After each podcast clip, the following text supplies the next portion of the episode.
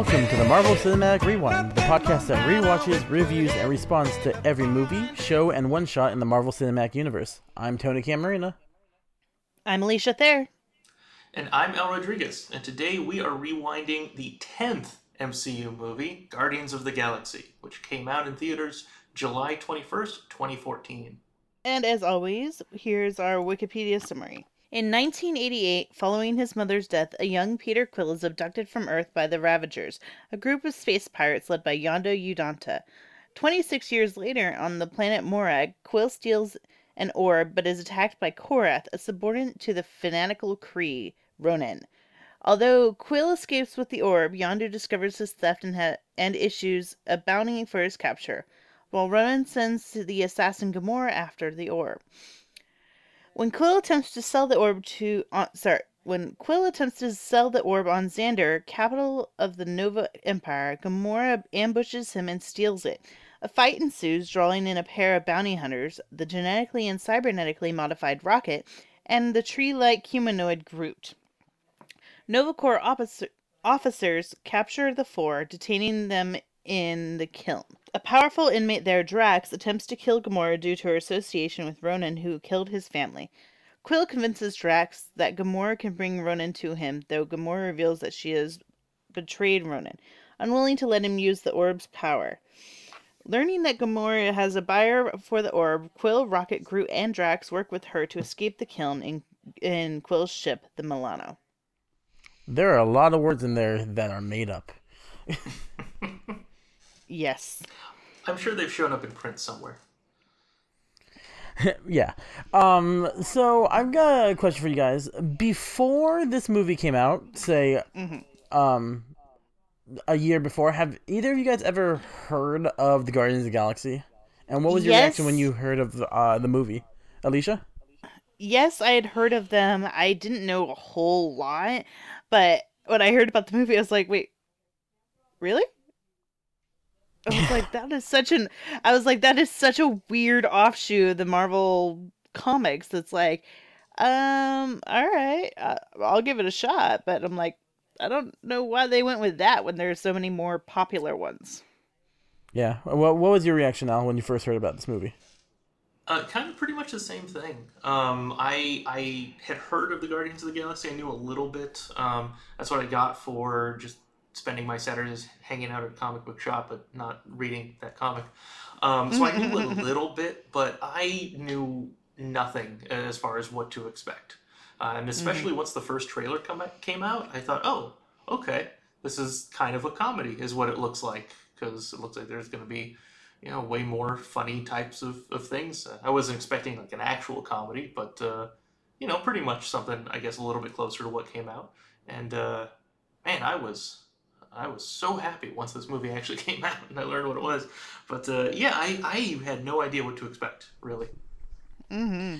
Yeah, I you guys both knew more than I did because before this movie was announced, I had never heard of the Guardians of the Galaxy at all. Like when it was announced, I picked up the first trade of the 2008 reboot with Iron Man in it, and I liked it, but it's just like this is I agree with Alicia. This is a weird way to go. Um and with the trailer, I got excited, but hesitantly excited because the trailer reminded me like of the Green Lantern movies trailer that looked Oh, awesome, God. all these cool aliens and some good comedy, and then we all know how Green Lantern turned out. So, so I was a little hesitant. There were many aspects of Green Lantern I liked. Oh yeah, exactly. Like the worst case scenario with that, you know, Green Lantern evolved into wearing this red suit and um, having lots more cursing. But that's a story for another time. yeah, well, Or um, that other time being this past Christmas. it's true. when Ryan Reynolds was Santa Claus. Yeah. Uh, best Santa Claus movie ever. Yep. Uh, all right, uh, you guys want to jump into it? Sure. Yeah, All right. sounds good. So uh, we start off with what I consider to be the funniest Marvel movie with like the saddest opening scene. Right? Holy crap. So the the third time I saw this movie in theaters, which by the way is very rare. Like even if I like a movie, it's rare that I'll even want to go see it in theater like that soon three times. But uh, when I did, I took my little sister, and and that scene is so sad. And I had to turn to her and I had to say, like, it's okay. The rest of the movie isn't like this. Because I wanted to make sure she she didn't think I, I took her to some weird, sad, sappy movie. Depressing alien Sad movie. right? Mm-hmm, mm-hmm. All right, we before we get to why it's sad, I just want to say Earth 1988. Very proud of that. I think Al should be too. That's the year we were born. So yay! Aww. now, now, Alicia, you want to tell us why we're so depressed about this being the year?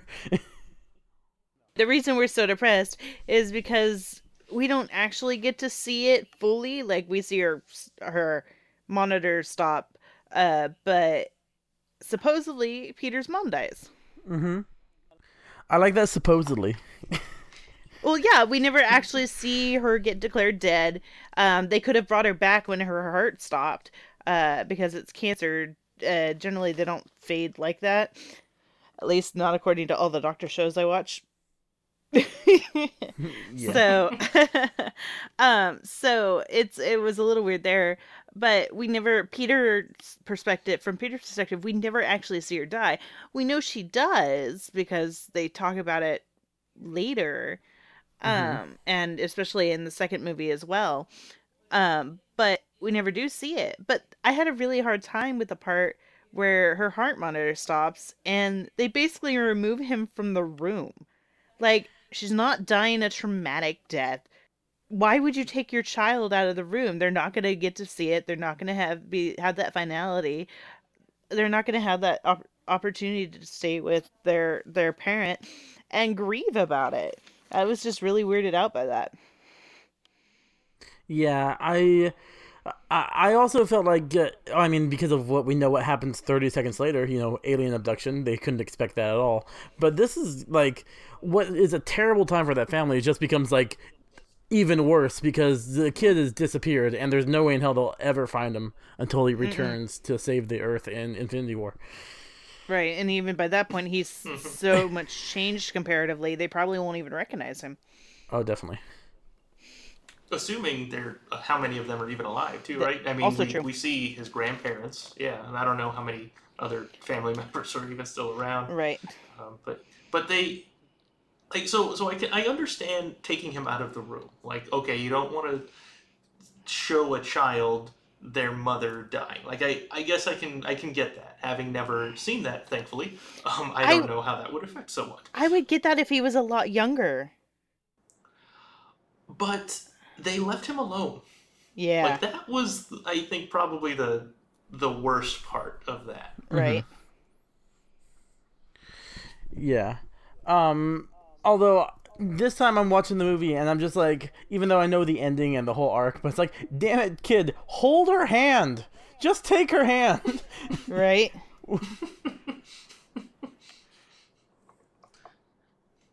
Well, you know, it worked out for the best. I, I guess. Yeah, he did he did save a galaxy. Right. All right. Um. So yeah, eh, he's obviously he's distraught and he runs outside and, you know, the most obvious thing in the world happens. gets Giant light in the sky and he gets abducted. I think it happens like three out of four family deaths. that Someone's abducted by aliens. I I read that statistic somewhere. I know I wrote the statistic, but I definitely read it well, too. shit. Somebody in my family should have already been abducted. abducted. You know, they keep it quiet though. Oh. Yeah. Yeah. um. Everyone, yeah, they usually just blame a chupacabra or something. Yep. the much more likely chupacabra.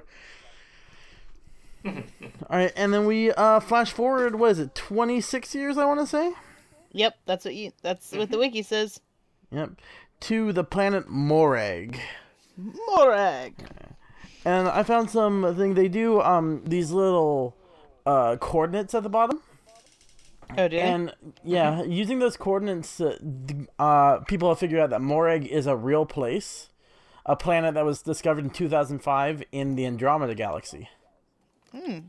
So That's cool.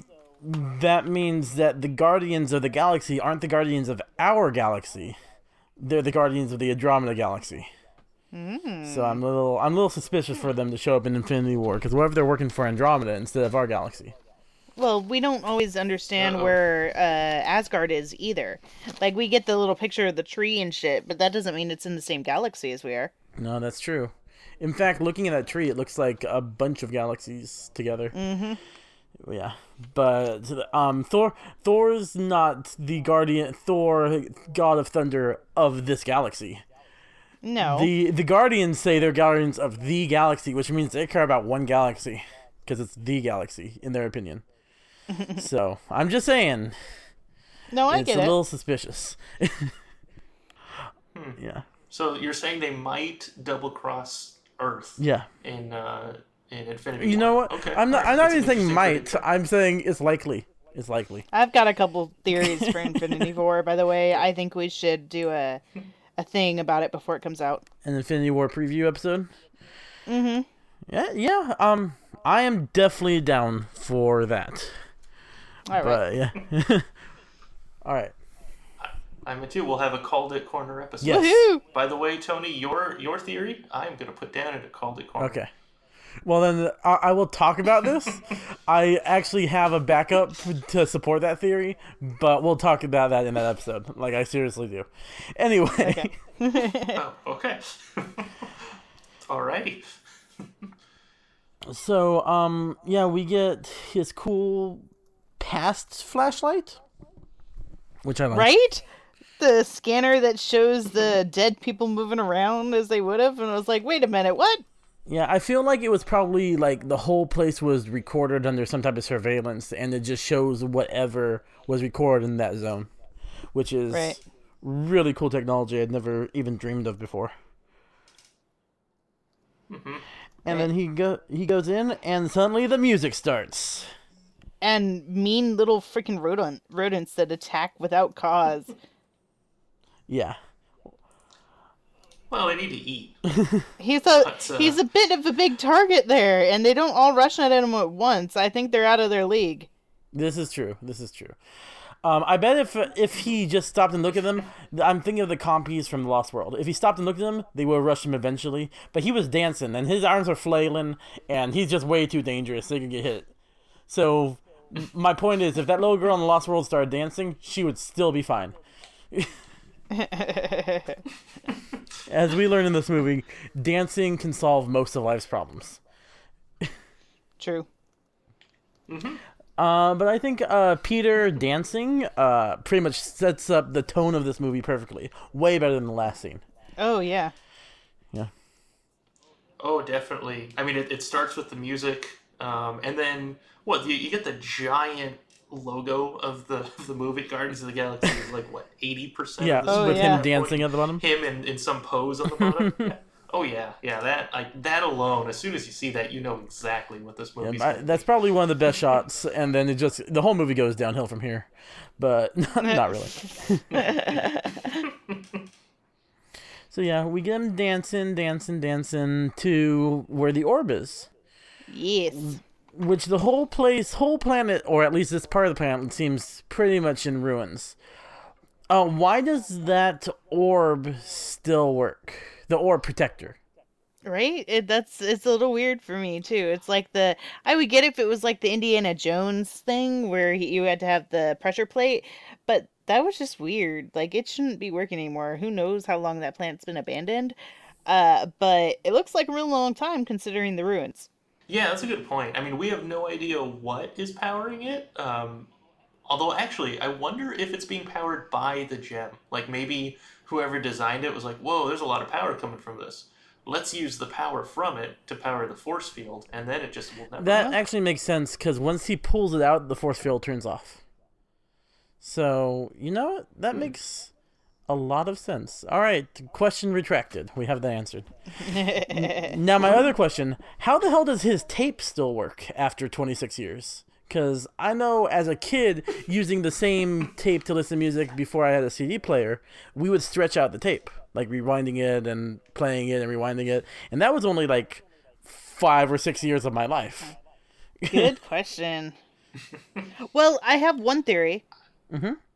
Uh, in Guardians of the Galaxy 2, we see that uh, uh, Rocket asks the Ravagers on Yondu's ship if they still have any of his tunes.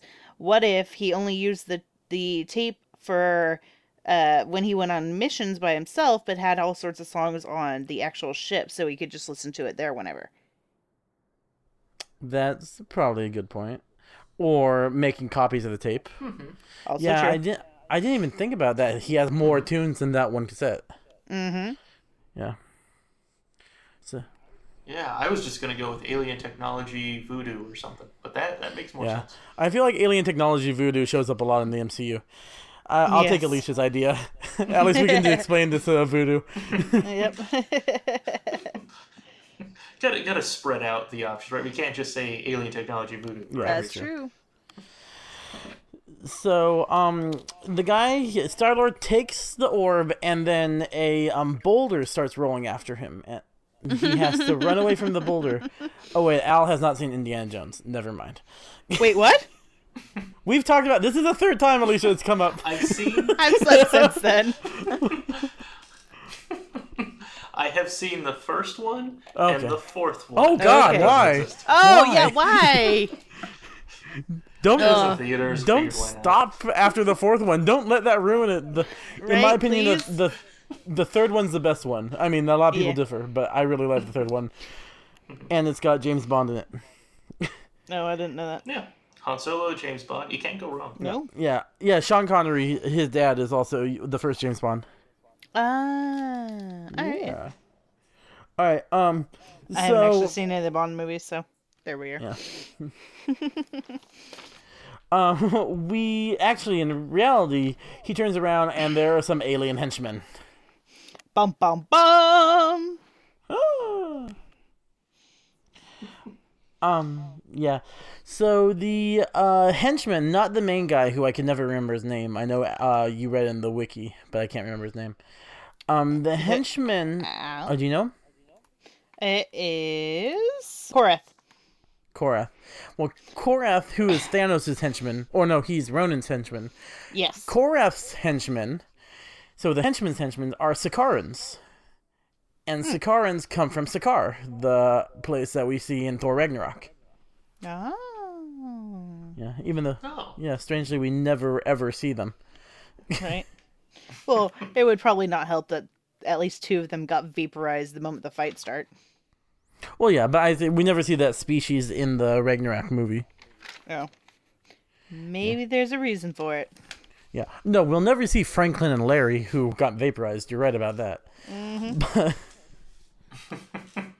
But you guys uh, just found out my secret. I name every single henchman. I just never talk about it. That's okay. I've named a few of them too.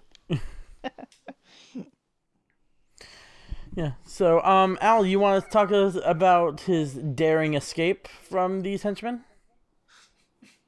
yeah. So so first, before he even escapes, he he has that that line. Um, wait wait wait. You might know me by some other name, Star Lord. Who? Oh, come on, man. And he's so annoyed. It's like like he's been trying for so long to get that name to stick, and he it just doesn't. Mm-hmm. like I, I, at this point, I wonder how many years he's been going by. Probably 26. That's probably accurate. No, wait, wait, wait. He's been going on that for that longer because we know it's a nickname his mom gave him. Yeah, that's true. So, at least 26 and one day. Probably longer. Yeah. Ugh. So anyway, yeah. So then he, you know, then he escapes, he uses his bomb. But um, so I thought this the very first time I saw this movie, and I still think it to this day that I love his rocket boots that he uses to escape Right. because they work exactly like I would think rocket boots would work. They just push you in a direction, the complete opposite of you know controlled flight like Iron Yeah. Man, right? Where that one's keeping you up somewhere. Like these are just I'm going in a direction. The one I'm pointing in or pointing away from, I guess, however, however the feet. but uh, I, uh, it, it's just when I look at you know some of the sci-fi stuff in especially in the Marvel universe, this is one that feels like like it's closer to reality, and it makes me feel a little good. Inside. Yeah, it's weird though that of all the movies, this one that takes place on different planets is the closest to reality, with the talking tree and the raccoon. It's uh, it's strange. Yeah, yeah, exactly. um, yeah, but I mean, it's it's funny because I I can't think of a single scene, but I'm sure there are times where um, those rocket boots, like they just change to to suit the needs of what he needs at that time, and no longer are they just propel you in a direction. Now they're actually controlled flight. Um, sure actually, that- yes. There's one time I can think of specifically, but we'll get there when we get there. All right. Okay, got couple movies. no, no, we'll get there actually in this movie, but I'm not sure if we'll get there in this episode. But yeah, Um, I think it's. Okay then, we'll Yeah, get there. I think Alicia's thinking the same thing I am. Mm, um, I think so. No, we get there. I think we get there. All right. Um. Yeah. we'll get there, but first he gets to a ship, right? And he makes Yes. his daring escape, which is like we're really we're really dating this because we're talking about upcoming Infinity War. But I really hope we get a scene kind of like this with the Solo movie, the new Han Solo Right. movie coming out. Um, this is how I want to see young Han Solo fly because his ship's not going to be as good as the Millennium Falcons at the beginning of the movie, and I just want him to see like not really give a crap, almost kill each kill himself because well, he kind of does it in episode seven when he lands on uh the base. He's just Yeah. like nearly suicidal. But he should definitely have more of that in the Han Solo movie since he's going to be much younger. yeah, definitely. Um, yeah, and uh, yeah, he flies out of there. It's really hard to talk about action in these podcasts. Right? Because it's like, ah, you you'd have to see it to know it, sort of thing. He goes, "Whoa!" and he goes, "Ah!" and he goes, "Ah!" Basically, he gets knocked all the way around his ship as he doesn't have control and is uh, falling. yeah, and not only does he get knocked around, we see that someone else is in the ship too. The girl he uh, apparently uh, had fun with the night before. Yes, poor Bereet, granddaughter of Red Skull. Just like everyone else oh on wait, seriously? No, no. Remember my theory of everyone on Xandar's Oh, uh, that's right. related to Red Skull because they're pink? yes, I Um, do recall she's, this. she's actually a character from the comics, Bereet.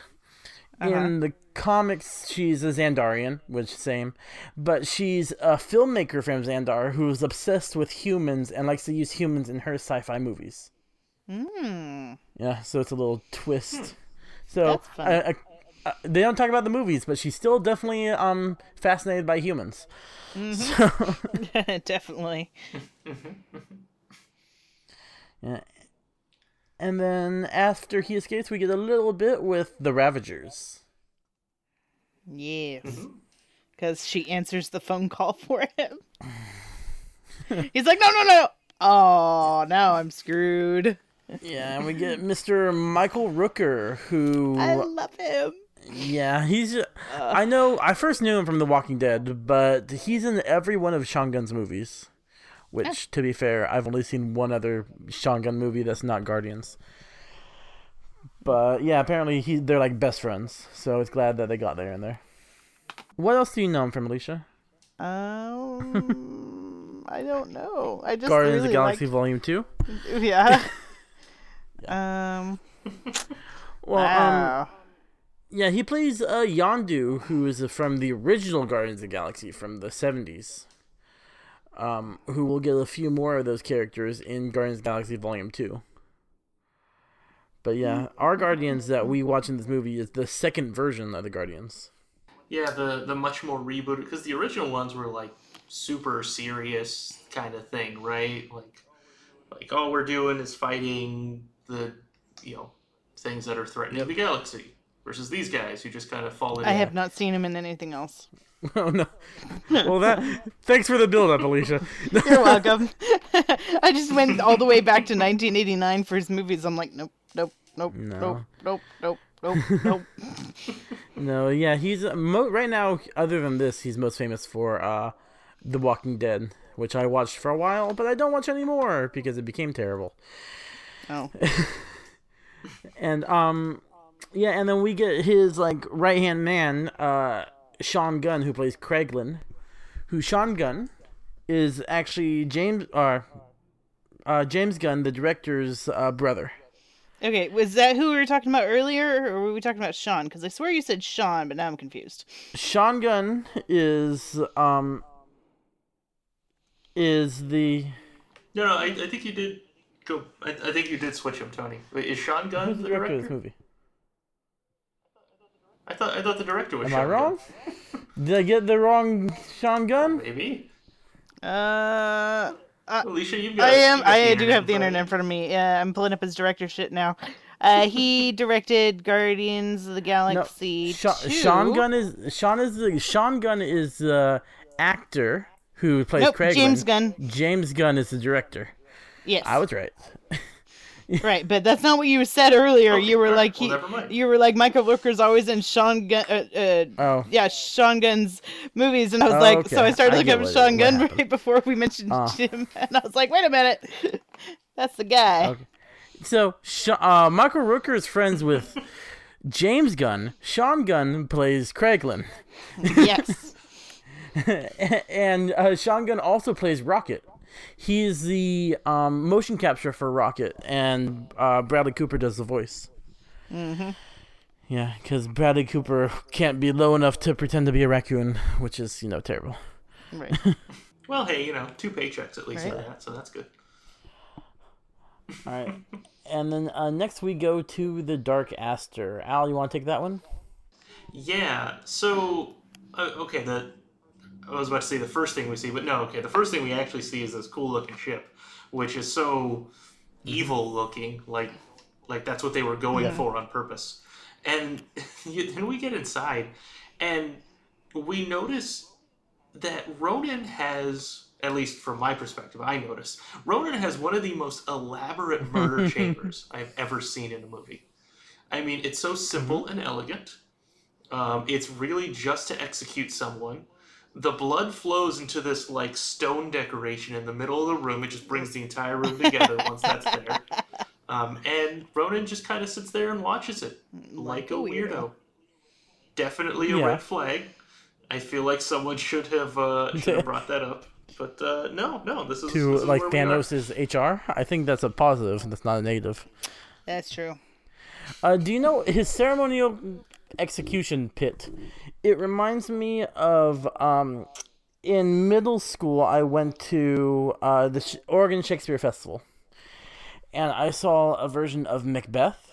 And for Macbeth, the stage was completely empty of everything except for there was a pot in the middle, and all the actors would put their hands in, and when they killed somebody, they would um there's like red paint in the pot. So they would put have red on their hands red on their white outfits so you could see it through the whole thing.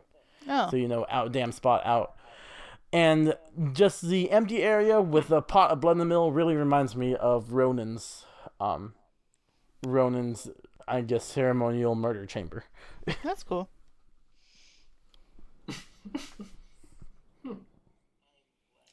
I'm glad murder chambers remind you of middle school, Tony. I guess I don't. I don't really know Right, where to go little with that. Um, yeah, glad I didn't go on that. you trip. went to my middle school you remember the uh, the uh, murder chamber you know was really worried where you were Right. going with that when you started. Ooh. anyway But uh, yeah, so uh, but we, we get a lot of um, backstory for Ronan right there. He just wants to watch uh, Xandar burn. Yeah. That's pretty much it. He's Yeah. he's an angry person. he i don't feel don't- like he he does enough accusing to be called ronan the accuser though Right. He's just like, you did this. You did. He should be accusing everybody of everything. Right. Yeah, if if I remember correctly, the the name comes from in the comics. He was like a judge or something Ah. like that, that makes way more sense. and so he he was like a like I think he accused people and then judged them on the spot or something. I don't I don't remember what it was exactly, That- but it was something to that. That hammer though job. makes sense if that's like his giant gavel. Mm-hmm. Pretty much like that. Yeah, that that hammer in the comics had like a bunch of powers and stuff. I was looking at it um, the other day when I was trying to remember all this stuff, and uh, um, yeah, it was like this laundry list of crazy powers. It was like someone just said, "Yeah, he needs to do this right now." And Oh, so it's kind of like uh, Superman's powers. Ugh. it. exactly. But uh, yeah, yeah, that makes way more sense now that you brought up the the gavel part. Yeah. God, now I just want to see him with like those what is it? Those white hair things, the, the wigs that judges wear. Yeah. I don't know what they're called, but I just want to see. They're Ronan called with one of judge those. wigs, obviously. Uh, oh, hang on. Oh, okay, okay. Yeah, but we don't just get Ronan in the scene. We get a few other Kree, um, Franklin and Jerry, and we also get uh, Nebula and Gamora. Who, although I like Nebula in the second movie, she's a little over the top in this movie. I feel she's all growly and hates everything, and I don't know. I mean, with Ronan the Accuser in this, I consider Nebula over the top. I think that says something. They are called court. Uh, they are called court dress. Ah, okay. Oh, the the uh, not um Franklin and Sherman or whatever I just called those guys. You're talking about the hair. Okay.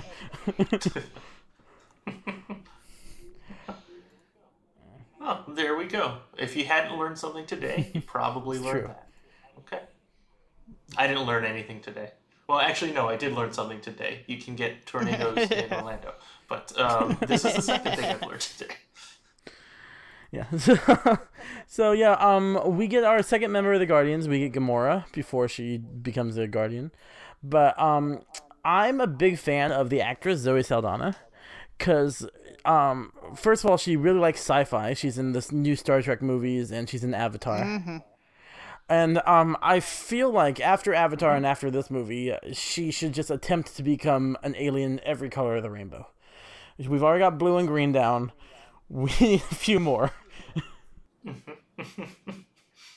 Yeah, you know, after this movie came out, I, I remember seeing her out. What, what, what was she? She was in something else, and I remember thinking, wow, she is never.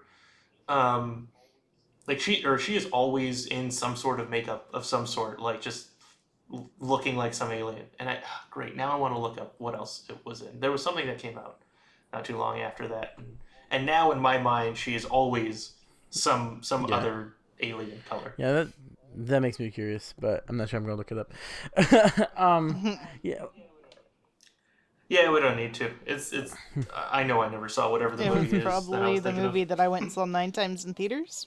Yeah, well, no, because Avatar was five years before this, Oh. so yeah. Oh, okay, Um, then I don't know. I, had, I saw that one in nine times in theaters. So Jeez, I saw it twice.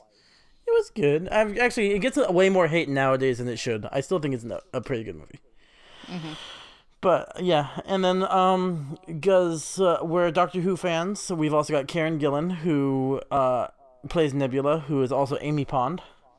Um, not sure what I like her more in because I'm not a huge fan of Amy Pond, but I'm not a huge fan of Nebula in this either. So yeah, she's a little bit better in the second movie, I think. Right? Yeah, I agree. I wholeheartedly agree. She gets a little more depth and a little more to do. Yeah. Well, you know, she she moved out. She she got her own place. She started doing her own stuff, and then you know she realized, oh, all right, this isn't so bad. Still gonna try to kill my sister, right? It's kind of what it feels like, right? Yeah. Eh, well, you know that happens. All right. After we meet the villains, we go to uh Xandar, and Yes. Yeah, he um tries to sell the orb until he finds out that Ronan's after it, and the guy just won't buy it, which is like Whoa! dick You're move. skipping over all of Rocket's entrance. Oh, I thought that happened after. Uh uh All right, all right, Alicia, take it away. Take it away. No, no, So the first thing we get is Rocket uh chatting basically kind of to himself because let's face it, Groot's not really listening. Um and we get to see him checking out people looking to see if anybody has bounties on him. And it is also where we get the Stan Lee cameo. Yay, Stan Lee is a dirty old man. right? Which is so true anyway, so but uh it is about that point we catch Peter Quill saying goodbye to oh I'm gonna forget her name. Oh, uh, a Bereet? Yeah, Brie. We catch her, him saying goodbye to her, and Rocket brings a scan on him that says he's worth forty thousand units. I'm guessing that a unit is at least 55 cents. So, hmm. So anyway, so that's that's the interest we get. and We get to see Groot drinking out of the fountain. Yeah. Oh, Groot. I miss you, buddy. First major death in the MCU. Mm-hmm. Well, we'll, we'll, we'll also Yeah. get there. I'm jumping ahead. Mm-hmm. It's Yeah. true. Um. So yeah, we um like I said, like I jumped ahead. He tries to sell it to um the broker dude, the porcupine face, Mm-hmm. with you know best eyebrows in the business, which I totally agree. Right. Seriously, though, those guy, that guy's eyebrows. And then uh we get uh he uh Star Lord meets Gamora, tries to woo her a little bit, and she just snatches the thing and runs, and I like it. Right. She's like, I'm being cute and coy. Oh, no, it's mine. yeah. And I like how this is both uh, kind of a bounty hunt and a fight for the orb. And it's just like, this is the perfect way to let all these characters meet. Because they're just all being very selfish, which is totally in character for them right now. Because that's that's so them. They haven't they haven't developed enough. Yeah, and you know, and we also see like how every one of them has their completely different fighting style too, right? Like we we see kind of how as a team they would work together because they all do things very differently. You got Gamora, who's the complete badass hit everything person. Uh, Star Lord's the you know I'm using some gadgets, I'm doing this trickery stuff, right? He he put the the rocket boot onto Gamora at one point. Uh, we see Groot not knowing genders when he's going to put someone into the bag. Um, I think Yeah. Rocket. Yeah, that's right. Rocket has got too, right? He yes, which is one of my favorite this is things. hurt. when he shoots them from far away, and there's just a delay, and then he just, ah! and Rocket just laughs. He's like, hee hee hee hee. Yeah, hee. I enjoy the simple things, like how much this is going to hurt. Right.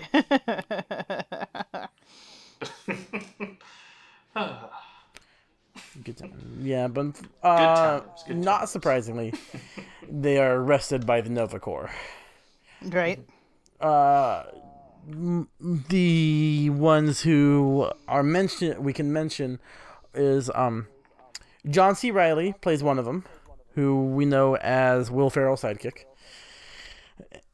And um, the tall guy is Peter Serafinowicz, who he's in a few British things, but you guys might know him as the voice of Darth Maul in Oh, okay. episode one.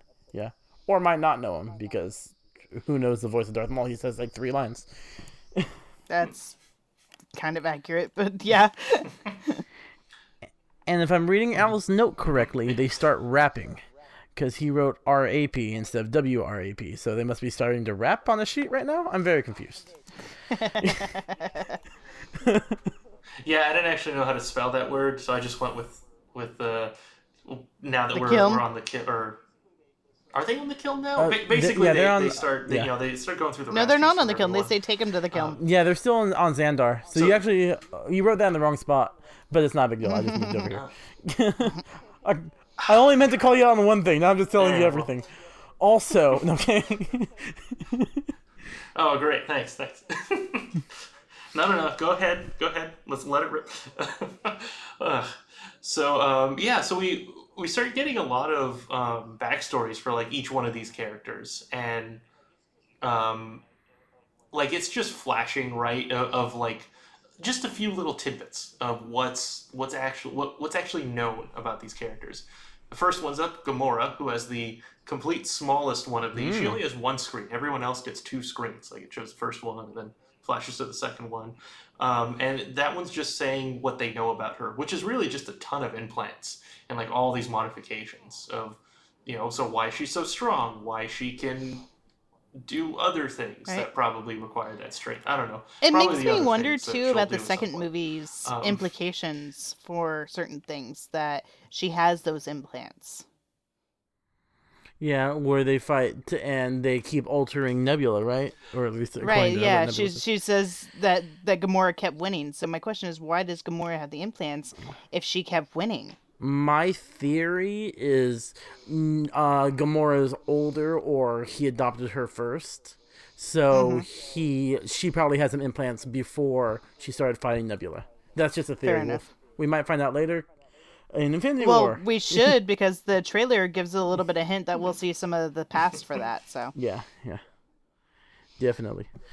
All right. Um so yeah, that's Gamora's rundown. Alicia also wanted to talk about the rap sheet. So Alicia, who do you want to take? We'll switch off between both of you guys. Ooh, uh, oh, good, Ooh. dude.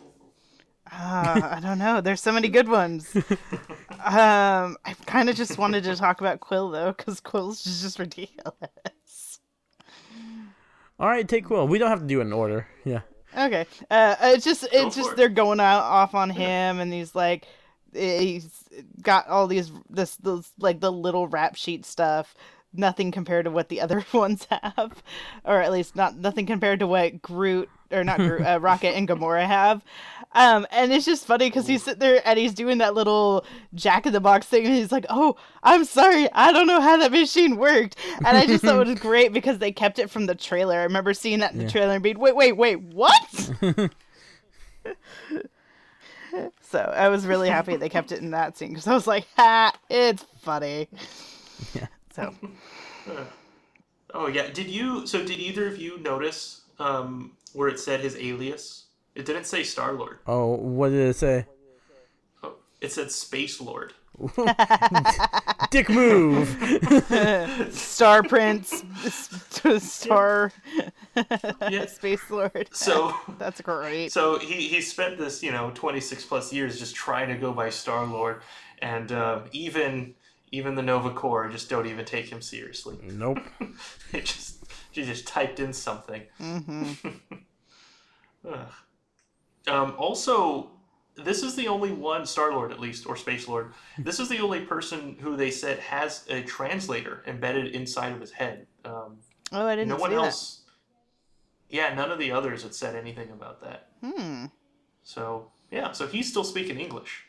Everyone else is speaking whatever language. I guess I'm not sure. Well, I don't know. again, that's going to get interesting in Infinity War. Right, because they they did the yeah. director has come out or somebody came out and said that they don't like they, they never said they spoke English, so it'll be interesting to see what happens there. They all get there and they're all speaking French, except for Groot, who speaks Spanish. Yo soy Groot. uh, no, All right. Um. How about uh? Yeah. Let's talk about Groot. What's you guys took notes on this stuff? I didn't take notes on what came up on the screen. So what's up with Groot? I did not take notes Oh, about what came up on the screen. Oh, Groot is an incredibly violent person. We find out from from those notes there. Um, so I'm, I'm kind of jumping around a little bit. Uh, Rocket s- says that he he he has escaped from 22 prisons so far, which um, fits him saying he's escaped from 22 prisons in the next scene. Uh, but Groot's only says 15, so you know it gives you a little bit of. Uh, how, how long Groot and Rocket have been working together, like, why they're so close and so you know friends and all that kind of stuff. But uh, Groot being a you know incredibly violent person, he has three counts of grievous bodily harm, which I had to look up what that means. That's that basically means you're mutilating people. Oh God. Like I now Oh. I'm imagining, yeah, exactly. I'm imagining Groot like playing some sort of space chess with someone, losing, and then ripping an arm off or something. Yep. Like a Wookiee. Exactly. Oof. So so yeah, he's um he scares me now. Now that I know that. Yeah. Um. And then uh, do you want to go into Rocket since we're there? He's the last one we're going to break down. Yep, because really we all kind of know Gamora's crimes. Al.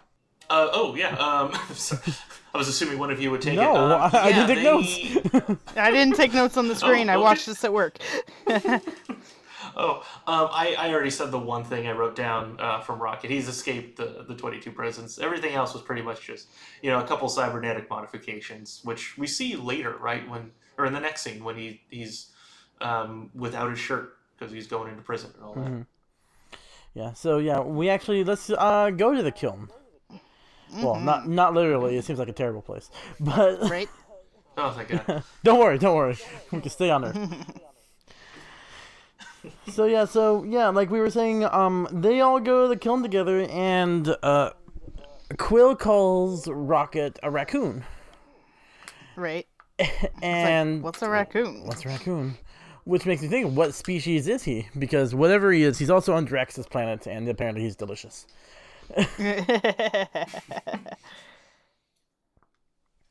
Yeah, it makes me curious. I don't know what he would be. Like he he definitely looks like a raccoon, so it's like, hmm. Yeah, I mean, he could be returning to Earth just like uh, Quill's return to Earth. He just doesn't remember it because of his implants. Yeah. Yeah, I mean, later in the movie, he says he was what, taken apart and put back together so many times. I mean, that's that's that's probably a, an easy way to explain uh, memory Mm-hmm. loss. Yeah. But you know, you've got billions and billions of planets. I mean, eventually there's going to be something similar. Yeah, probably. Well, definitely. Look how many, how many aliens have two legs, two arms, and a head. It's pretty similar. And and how many creatures Quill can have sex with. So something's gotta be working down there. Yeah, um. Yeah. So we get um Quill being pissed off that someone's touching his Walkman, which is fair. His mommy gave that to him. Right.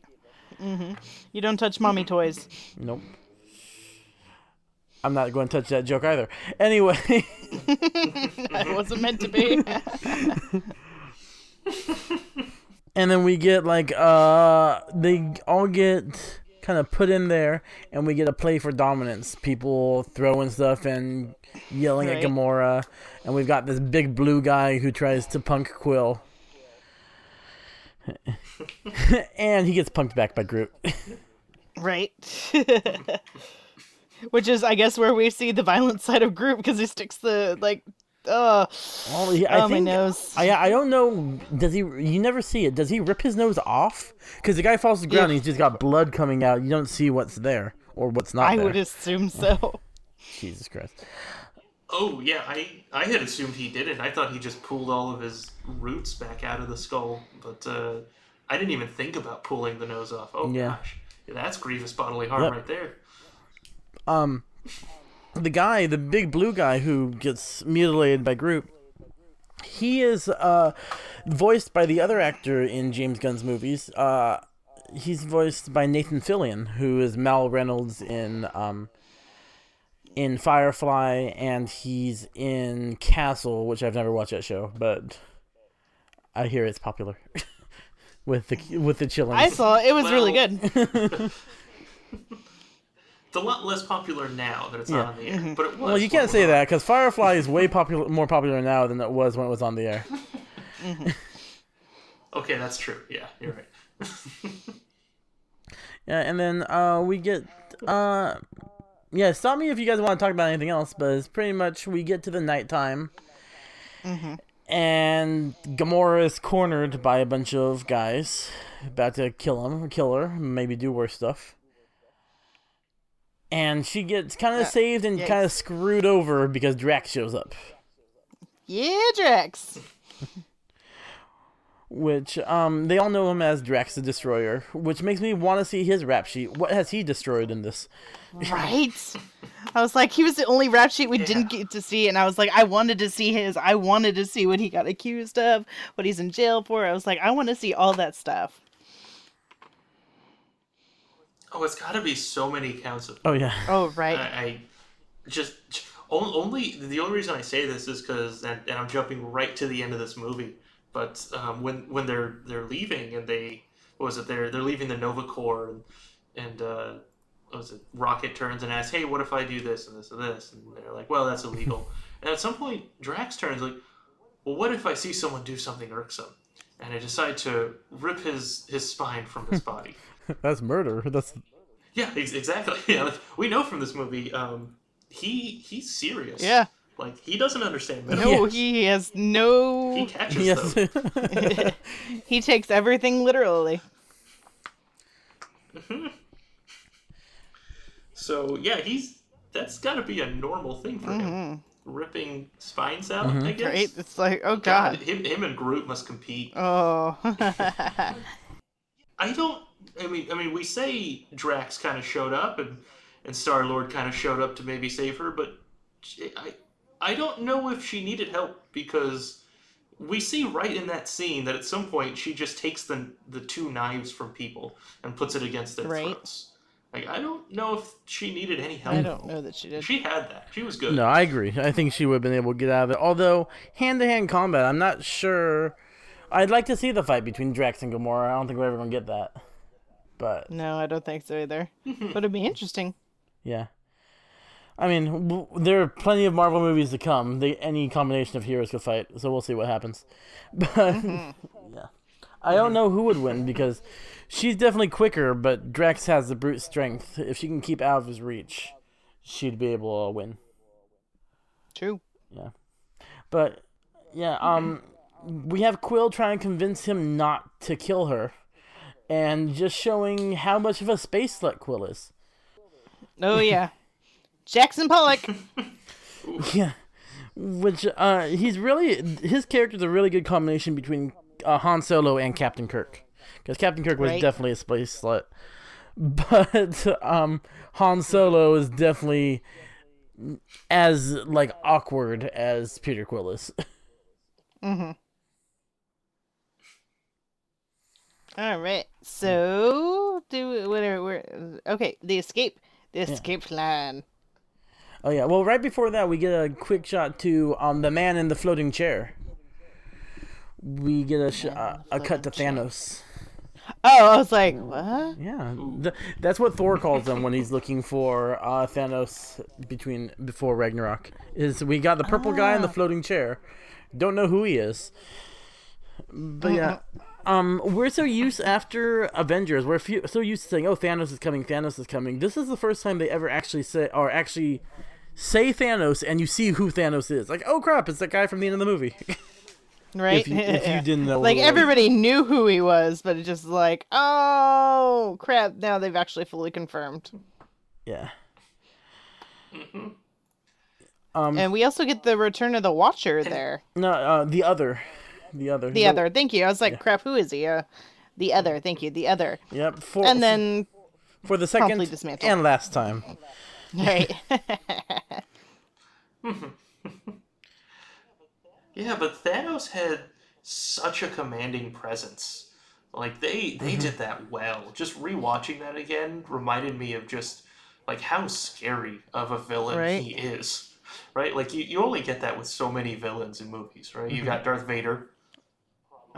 Probably another I don't know, one. Hannibal Lecter is pretty scary. Um, Lord Zed, I'm sure. I never saw those movies. Okay, I've never seen any movies Those are so good. Okay. oh no, no, no. The first one is so good. The second one's okay, and it just keeps going down. There's four of them. Goes downhill from there. hmm. um, yeah, but uh, he's voiced and acted by uh, Josh Brolin, who has been in quite a few things, but he's in two other comic book characters. He played Jonah Hex in the terrible, terrible Jonah Hex movie. He was a DC super, uh, cowboy superhero. Let's and see that. in the upcoming uh, Deadpool 2, he's playing Cable. So he's playing two Oh, is heroes he? this year. Ooh. Yeah. Two grumpy. And all three of his people are just grumpy. I don't know. He must be a very grumpy guy. Be ironic if he wasn't, and he just is like, eh, whatever. Yeah. All right, now we can start about talking about the escape from the Kyln. Oh, oh, really, really quickly. I sorry, I just I forgot to mention this earlier. Just the last thing, very last thing I want to say about Thanos is that my favorite part about Thanos in this movie, I guess in all of the movies so far, because mm-hmm. we get so little, is pretty much his entire monologue in this one scene is spent mm-hmm. insulting Ronan, and he just doesn't care. Like, like we learn, you know, later in the movie exactly what Ronan is capable of, and Thanos doesn't give a crap at all. He's just insulting him to his face. So that just that just feels cool, and it goes back to that whole commanding presence thing. But you know, one definitely one of the the cooler insult scenes we have in the Yeah. entire mm-hmm. MCU. Yeah, it's really powerful seeing who turns out to. I mean, he's again not a great villain, Ronan, but he's at least a threat. And seeing this guy he's just being belittled by Thanos, um, It's it's I don't know that he was really being belittled by Thanos there. I think in Well- the later scene he is. Oh yeah, you're right. He didn't call him boy yet. When he called him boy, No. it'd be like um, if you guys either of you guys ever listen to Hamilton, when um Are you talking the musical? yeah the musical yes. when George Washington's calling Hamilton boy over and over again, I just want Brendan to go call me boy one more time. yeah. Anyway, um, that's not even this part. so yeah, let's uh go to the Kyln. Alicia, you want to take us through that? Do you mean the escape from the Kyln? Yeah, yeah. Take at least through the um, the planning stage. The, you mean the I'm gonna need this, this, and that thing, but that thing has to get be gotten last, and then Groot pulls it off the damn wall. Yep. he needs three very important things. He needs what? He needs the thing on The- their arms. The bracelet off their arms, Uh, the leg. guy's leg, Very and important. the battery that's sitting up there. Very important that leg. yeah, and I just like I wasn't serious. I just mm. thought it would be funny. I just love that You part when he's going through the thing. But no matter what, you get the battery last, and then you just see Groot in the Yoink. background yoinking, and it's just like, or just do it now and improvise. Yep. And the setup for that joke was so great because normally when you hear that kind of thing, like it, it just mm-hmm. happens, right? Like, oh, you know, he's saying that needs to be last, but no, it's like we see Groot, we we know exactly what he's already gonna say. He, he's gonna say this needs to happen Right. last because Groot's halfway through through getting it, and it's just Yeah, oh, so You're great. sitting in the I audience watching it, going, every "Oh crap! Oh crap! Oh crap! Oh crap! Oh crap! Oh crap!" yeah. it definitely amped up the uh the intensity factor for that scene. Like it was a good scene in the in the first spot, but you're sitting there again going, "Oh crap! Oh crap! Oh crap!" So you're all invested in the scene before it really even happens. It's a great working of of the dialogue and the the whole scene overall. Yeah, so the alarm goes off. And everything just springs into action. I um want to call out the little hovering drones that are shooting at them, who apparently, because Rocket's running through machine gun fire, they have stormtrooper syndrome because they just can't Yeah. can't hit them. So true. But um, this is probably um my favorite shot in the entire movie is right here when Drax throws him the gun and then Rocket just goes, "Oh yeah," Oh, yeah. and just Groot and Rocket just shooting and going crazy. I think it's the best. Annihilating people. It's so great. It's the most iconic shot of in the Guardians movies. Either one of them, really. Yeah, and then in the middle of all of this action, everything that's going on, we we stop and take a moment and see Star Lord trying to get that guy's leg. They're in a cell. what? He's talking a little. What? uh, but he does it By gets it. transferring thirty thousand units. He is committed to the cause. Jeez. Which again, It's like wow, that's a lot of units for that leg. yeah, the conversion rate, you know, fifty-five cents per unit. Where I'm getting this from, Mm-hmm. who knows? Probably Wikipedia. Right, Everything's then on they get up to the I guess the the control tower. They toss out the guy that's in there, and the scene after that it was it was a good scene. Like the lead up to them actually fully escaping, it was good. But then I was like, yeah, I'm not sure I get as much drama from that.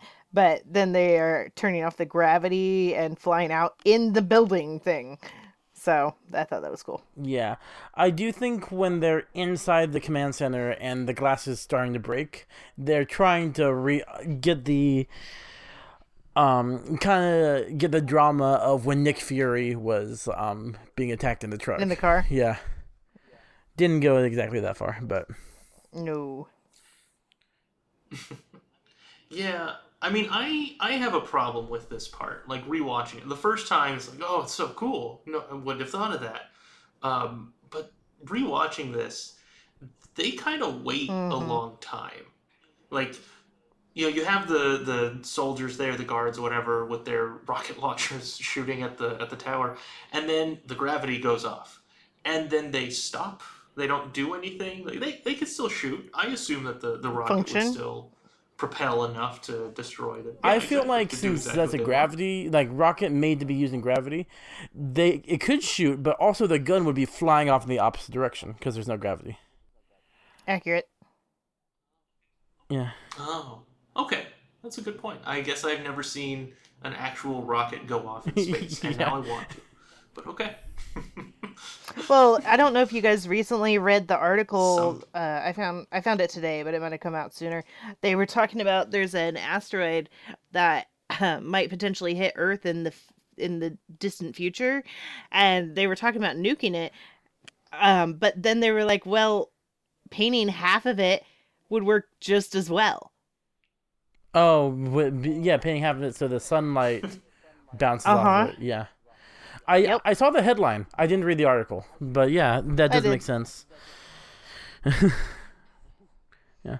Um. So Yeah, I do like um Rocket's plan. I mean, you've got to think three, uh, I guess, three dimensionally up and down, as well as forward and backwards, to get this to work. Um, something as someone who's lived on Earth their entire life, I probably would not have been able to think about if I'd never seen this movie. but yeah, it's really uh, a creative sci-fi way to do it. Something I'd never seen before. it's definitely very neat. Yep. I much appreciate it. Yeah, and then um, yeah, they successfully escape. And what I'm actually, because I haven't been to Disneyland since they um changed Tower of Terror, I'm assuming this is what the new Guardians of the Galaxy ride is. yeah, I have no idea. I haven't been yet. Uh, I haven't Oh, okay. been on it, but it is different. Actually, it's uh, uh, yeah. There's a storyline to it. You're like you're escaping the collector. The collector takes the guardians, and you're like escaping his. In- interesting. collection. All right. Damn spoilers. Sorry to ruin it for you. it yeah. hasn't been released on DVD yet. Al. What the hell? There was a trailer I know there in theaters for That's the ride. I mean, accurate. come on. Yeah. I think it was on TV too. I don't remember. Eh, never But, mind. yeah. All right. Yeah. So they escape. They crash into the um. Exactly where they want to be, where all their stuff is, apparently, which is lucky for them. right? Well, they they were guiding it, kind of, right? I mean, Rocket was Yeah. was uh, driving. He was Okay, going in a direction. okay, fair enough. I, I'll give him that. And then we find out, first of all, they um they were rude to Rocket's clothes. They just balled it up. I thought that was You're right. uh, that's a little discriminatory.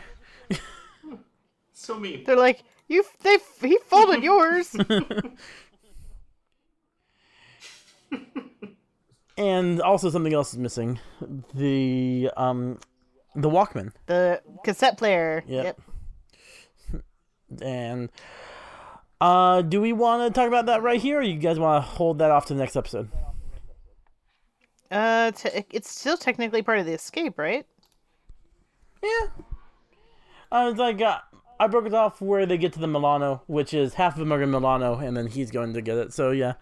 So um, he well, it's not much of a part, so we can just talk about it. He goes and kind of fights for his stuff, fights for his right to parte, as they say. I don't know that that was really a fight, by the way.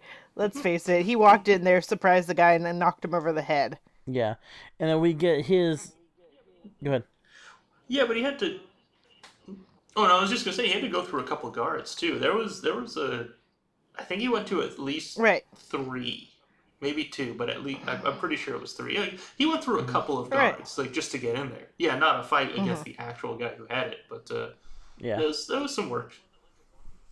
It wasn't like a walk in the park. It was still a walk in a prison. While Right. Which is, uh, you know, less enjoyable. Always. so. All right. Anything else? Uh, no, I think we're pretty good because next Um, thing he goes to the Milano, which is our next section. Yep. All right. Well, if you would like to hear about that, our dear listeners, um, feel free to subscribe on whatever it is you subscribe on that we're on, um, which hopefully is everything. And, and make sure to listen to us next week. Uh, same Guardian time, same Guardian channel, and we'll be talking about the same Guardian movie, uh, the middle section of Guardians of the Galaxy. Yep, and please remember to follow us on Twitter at MCU underscore rewind. Please give us a rating on iTunes or your favorite podcast app, assuming you like this. Otherwise, um, we could stick you in the Kyln. Yep. What's coming next is going to be the problem. All right. Um, this is this was the Marvel Cinematic Rewind for eight Guardians of the Galaxy Part One. Signing off. Have a marvelous day.